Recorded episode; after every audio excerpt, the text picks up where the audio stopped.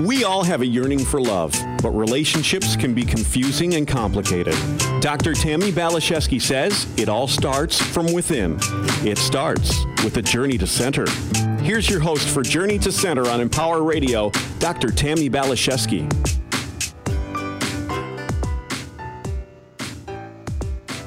Hello, you sweet soul. I'm so honored to be spending a part of our day together here on Journey to Center and Empower Radio.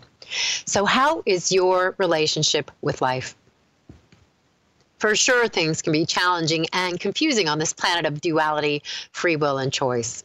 And I believe the ramifications of our choices are far reaching and incredibly significant. After a lot of personal studies, several degrees in psychology, counseling, metaphysics, a couple of doctorates, and after seven years of interviewing some of the most conscious teachers of our time, I've come to the personal conclusion that we say yes to this human experience for three primary reasons. Number one, to clean up our karma and be on the receiving end of what we've put out in the past. Number two, to learn the lessons of love, which really needs to start and end with ourselves and then ripple out from there. And three, to have a good time. Though it's hard to have a good time if we haven't done some of the work with one and two. I'm so excited to continue the conversation that I started last week to explore these concepts what happens when we die, past lives, why we are the way we are, what the heck we're doing here, and her new novel, which was described by Jodi Picoult, the number one New York Times bestselling author, as provocative, evocative, fresh, and an explosive debut. This novel is called The Forgetting Time, and we're here with the author, Sharon Guskin. In addition to writing fiction, Sharon has worked as a writer and producer of documentary films, including Stolen and On Meditation. She's been a fellow at Yaddo, Virginia Center for the Creative Arts, Blue Mountain Center, and Ragdale. She has degrees from Yale University and the Columbia University School of the Arts. Sharon currently lives in Brooklyn with her husband and two sons. So, Sharon, thanks for saying yes to a second interview with me here on Journey to Center. Well, I'm thrilled to be on. It's so much fun talking to you. Oh, it's so fun to connect with you. You're opening my mind, expanding my heart, two of my favorite things. So, I loved your book, The Forgetting Time. It was um, really compelling. I just, I just couldn't get enough of it. I was a little bummed when it was over, but it, it did um, and in a very satisfying fashion, which I was happy about because it's like, what's going to happen? It was so good. So I would definitely recommend this to anybody who wants a great read, but also um, open their mind to some pretty profound concepts. So I just have to know how long did this take you? It seems like it would have taken quite some time. Well, this particular book took about um, just over six years. Um, sometimes I call it my third first novel, though, because I did write two other books that I didn't get published. Um, so I've been kind of working at this writing thing for quite some time, for just over 20 years. Um, and it just took me a while, I think, to, in a way, to just kind of liberate myself from wanting to impress a bunch of people or having having other reasons for, for writing that weren't really about connecting with other people and, and telling stories they might want to hear. So, you know, I think the eventually, once I realized that that was my intention, um, and I had heard about these cases, these extraordinary cases of children remembering their past lives, and started working on this book, then, you know, this book, um, even at six years, it felt it felt like it went re- relatively quickly compared to um, compared to everything that came before of just sort of getting my getting myself straightened out in terms of what kind of writer I wanted to be. Right. It does take a while to find our voice. It seems. I think my book took me three or four years, and it was it was painful. it is. It can be for sure.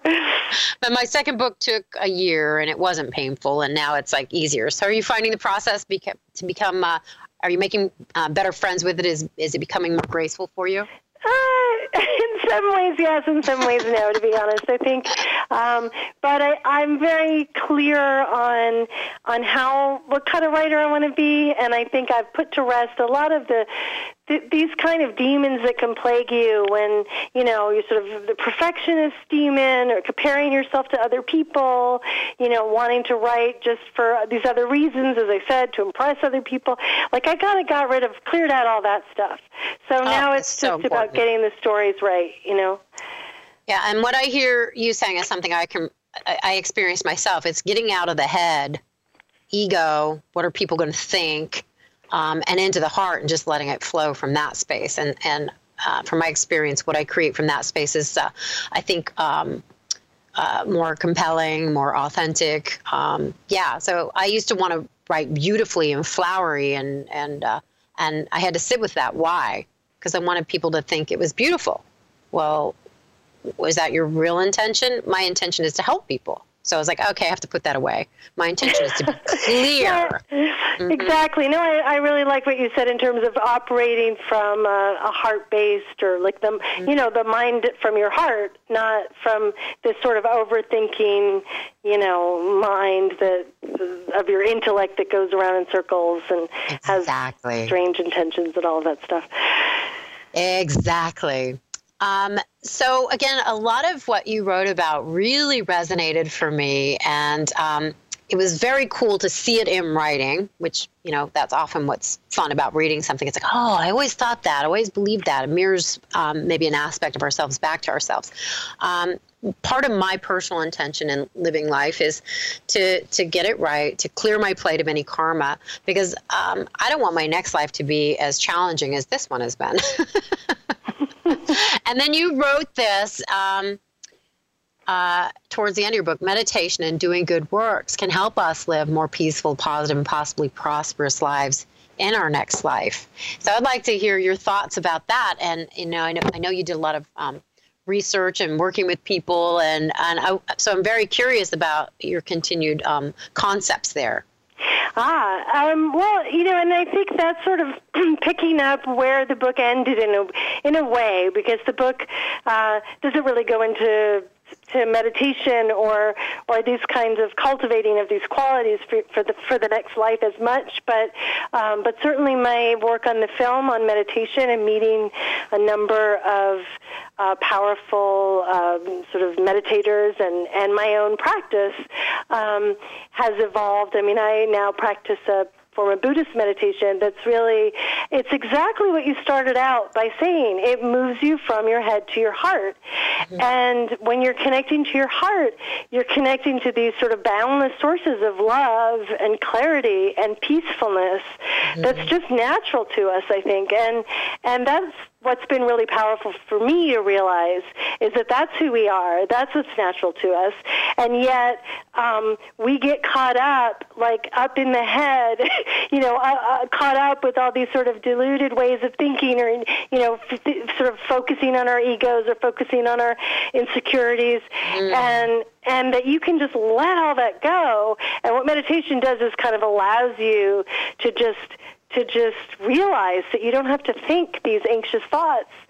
And when you don't think them, they just kind of disappear, and you could connect and tap into the sort of peacefulness. And so, for me, I feel um, certainly as my own sense of of peace and clarity and love has grown, um, I feel much more confident like going forward that um, well you could say that whatever the next life brings I'll I'll be in a I'll be in a better position for it because I'll be driven from those places and not driven oh, yeah. from a place of fear and anxiety. I don't know. I hope this makes sense. no, I love what you're saying. You're giving me goosebumps. That's usually that's maybe always a good sign. I think that's fantastic. I I appreciate that very much.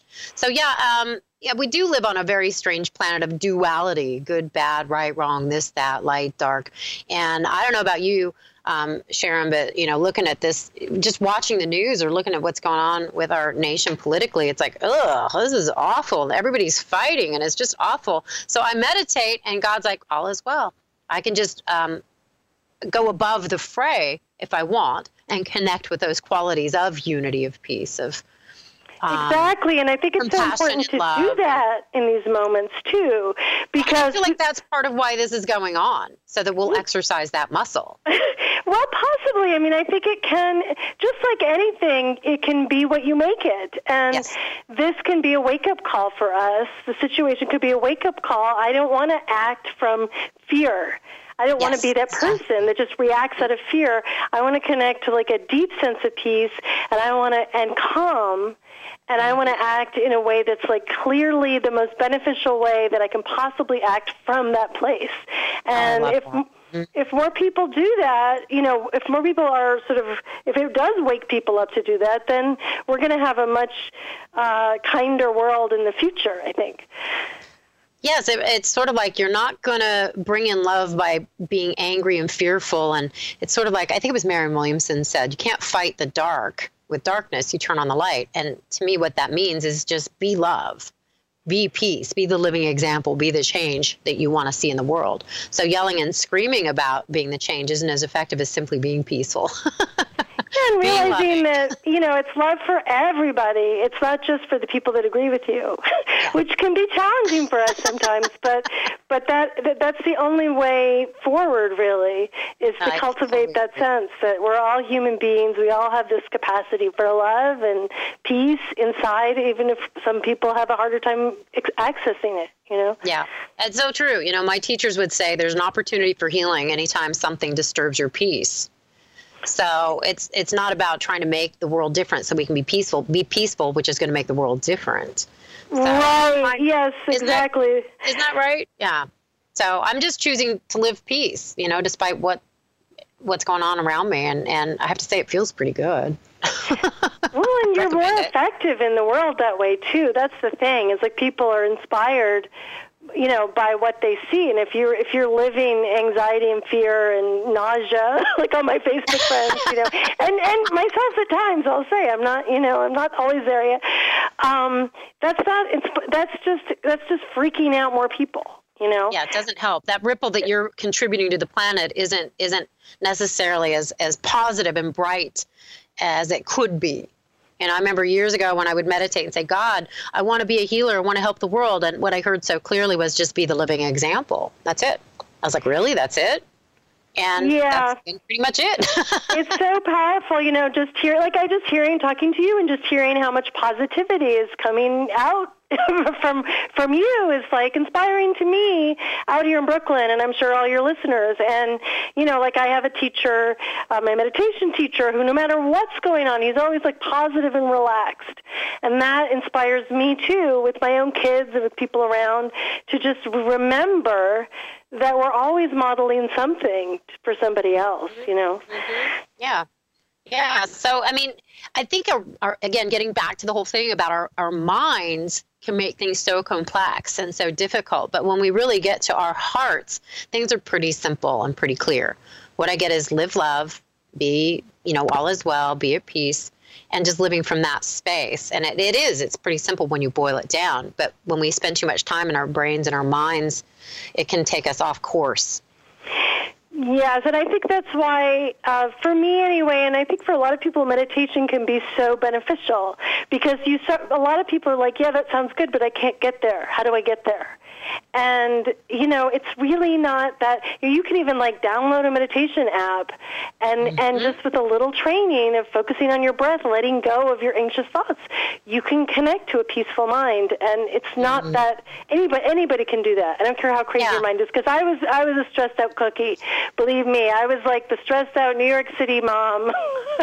mm, um, yeah, you live so, in that uh, space. Mm-hmm. It's, so it's I Brooklyn's think anyway. I just have to just a little meditation plug. It works.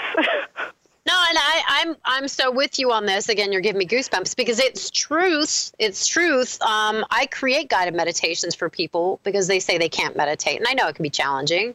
So I think you know meditation with a guide can sometimes make it uh, a little bit easier, a little bit more accessible. So then eventually you can do it on your own. My intention is to point people inward and just relax.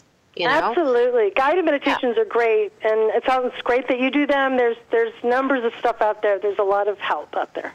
There is, and I truly believe and I think this is even true with your book for me. When when there's something you want to learn, when you're ready for a teacher, it it will appear.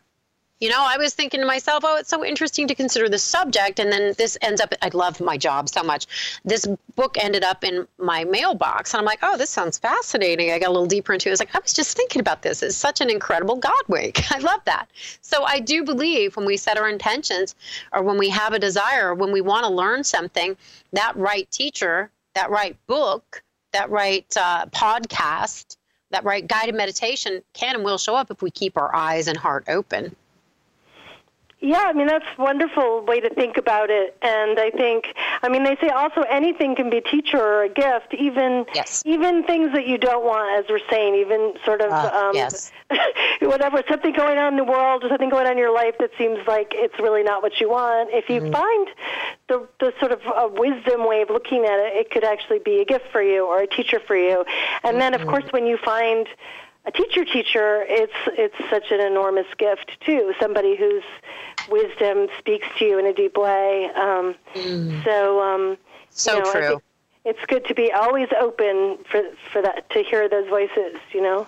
Yes I, I absolutely agree and i think that's kind of what meditation has done for me. It's kept me open and um, I see the God winks and I, I, I will hear something bubble up inside of myself and then somebody will say it outside of myself and it makes you really know we're not in this alone. I think that's our biggest, I think, pain and torture as human beings is feeling separate or alone, disconnected from love or God or other people. And it's not the truth. The truest truth is that we're all connected. The truest truth is that we're loved constantly. But can we relax into that and know that and receive it? Absolutely. I, I completely agree with you. And I also think we need to train ourselves a little bit to not just reject these moments yes. when you feel like you're getting a little something or some insight or some connection is arising. Because sometimes we're like, well, that's not real. You know, and actually oh, it is yes. real. That's more real than this sort of day-to-day ordinary life that we think we're having. Um, and there's, it's funny because there's um, years and years and years ago, I had heard just this Buddhist belief that um, that we've all been born and reborn so many times that every single person was once your mother. Everybody was once your mother, and that just oh my gosh, me. I've never heard that. That's, that's isn't that amazing? That blows the mind. um, and it sort of stuck with me. Certainly, when I came to write this book, I suddenly remember, you know, I remembered that, and I just think. Um, you know, in some ways, whether you're not or not you believe in reincarnation, you could see it as a metaphor for this connection that we have. You know, because we are all connected um, very deeply in ways that we don't understand. And I just think it's just to think of every person as being somebody who was like your relative in a previous lifetime. That's um, that's quite uh, interesting to, to sort mind blowing concept. To. Yeah, I, uh, I, I found this interesting quote the other day that kind of blew my mind in a similar fashion. That just imagine every person you meet is an aspect of yourself clamoring for love. Wow, that's oh. so interesting. Yeah. Oh.